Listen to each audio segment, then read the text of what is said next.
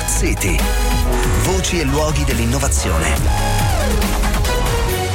Buonasera, benvenuti a Smart City. La ricerca sulle batterie elettriche, sui sistemi di accumulo non conosce pause. D'altra parte sappiamo come sia cruciale per lo sviluppo delle rinnovabili. Senza sistemi di accumulo non sapremo dove metterla l'energia prodotta dalle rinnovabili. E allora lo scorso giugno un team di ricercatori ha presentato sulla rivista Science Advances un'innovazione che apre la strada alla fabbricazione di batterie al sodio ad alta prestazioni.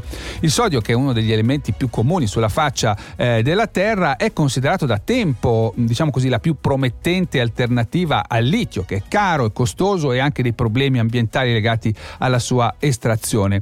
Tuttavia, a livello attuale, le prestazioni delle batterie al sodio non sono nemmeno paragonabili, insomma, a quelle delle batterie al litio. Il gap da colmare è molto ampio, ma appunto un passo decisivo in avanti lo hanno compiuto recentemente ricercatori della società Curion, della Chalmers University of Technology e del Consiglio Nazionale delle Ricerche, dove andiamo per incontrare il nostro ospite di questa sera, Vincenzo Palermo, direttore dell'Istituto per la Sintesi Organica e Fotoreattività del CNR. Buonasera Palermo, benvenuto.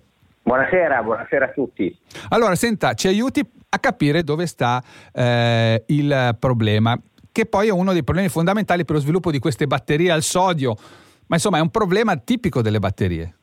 Il problema è generale di catturare e conservare la carica elettrica. Come sappiamo, l'elettricità viaggia dappertutto molto facilmente, questo è un bene, però catturare e conservare in un posto per lungo tempo queste cariche elettriche è difficile. Quello che facciamo nelle batterie è di usare degli elettrodi, dei materiali che sono delle spugne che accumulano dei piccoli ioni. Questi ioni poi ci aiutano a trattenere anche le cariche elettriche. Gli ioni più piccoli sono meglio e quelli che funzionano meglio al momento sono gli ioni di litio. Quindi nelle nostre batterie, nei cellulari, nelle auto ci sono questi materiali che sono come una spugna. Quando carichiamo la batteria la imbeviamo di ioni di litio, poi quando ci serve l'elettricità dobbiamo in qualche modo strizzare questa spugna per liberare gli ioni e le cariche. Il litio funziona molto bene, ma il problema è che non è così diffuso, ci sono delle riserve in alcune nazioni al mondo, ma ha un certo costo, non è infinito, non ce n'è tantissimo. Una soluzione alternativa sarebbe il sodio. A differenza del litio, di sodio invece ce n'è tantissimo. Il cloruro di sodio è il sale da cucina, certo. Ecco, ma perché non si riesce a usarlo? Perché c'è un problema con questa spugna, no? È un po' il bello della tavola periodica. Il litio e il sodio sono parenti, hanno la stessa chimica, ma il sodio è un po' più ciccione del litio, quindi ha una chimica leggermente diversa. Gli elettrodi delle batterie sono fatti di grafite, la normale grafite che abbiamo nelle matite, e la grafite è come un libro, è fatta di tanti fogliettini di atomi di carbonio. Gli ioni litio entrano meglio e stanno bene, stanno comodi tra questi fogliettini. Gli ioni sodio, per ragioni di spazio, ma anche un po' della loro natura chimica, purtroppo no. E insomma è come se doveste mettere in una libreria dei libri troppo grossi, non ci entrano, uno li deve mettere storti, ce ne stanno pochi. E allora come avete fatto voi a risolvere questo problema, no? A infilare fra questi fogli di cui è composta la grafite questi ioni troppo grossi per entrarci? Questi fogli che compongono la grafite, come le pagine di un libro, hanno un nome, sono fogliettini di grafene. Quindi il grafene è il mattoncino che compone la grafite.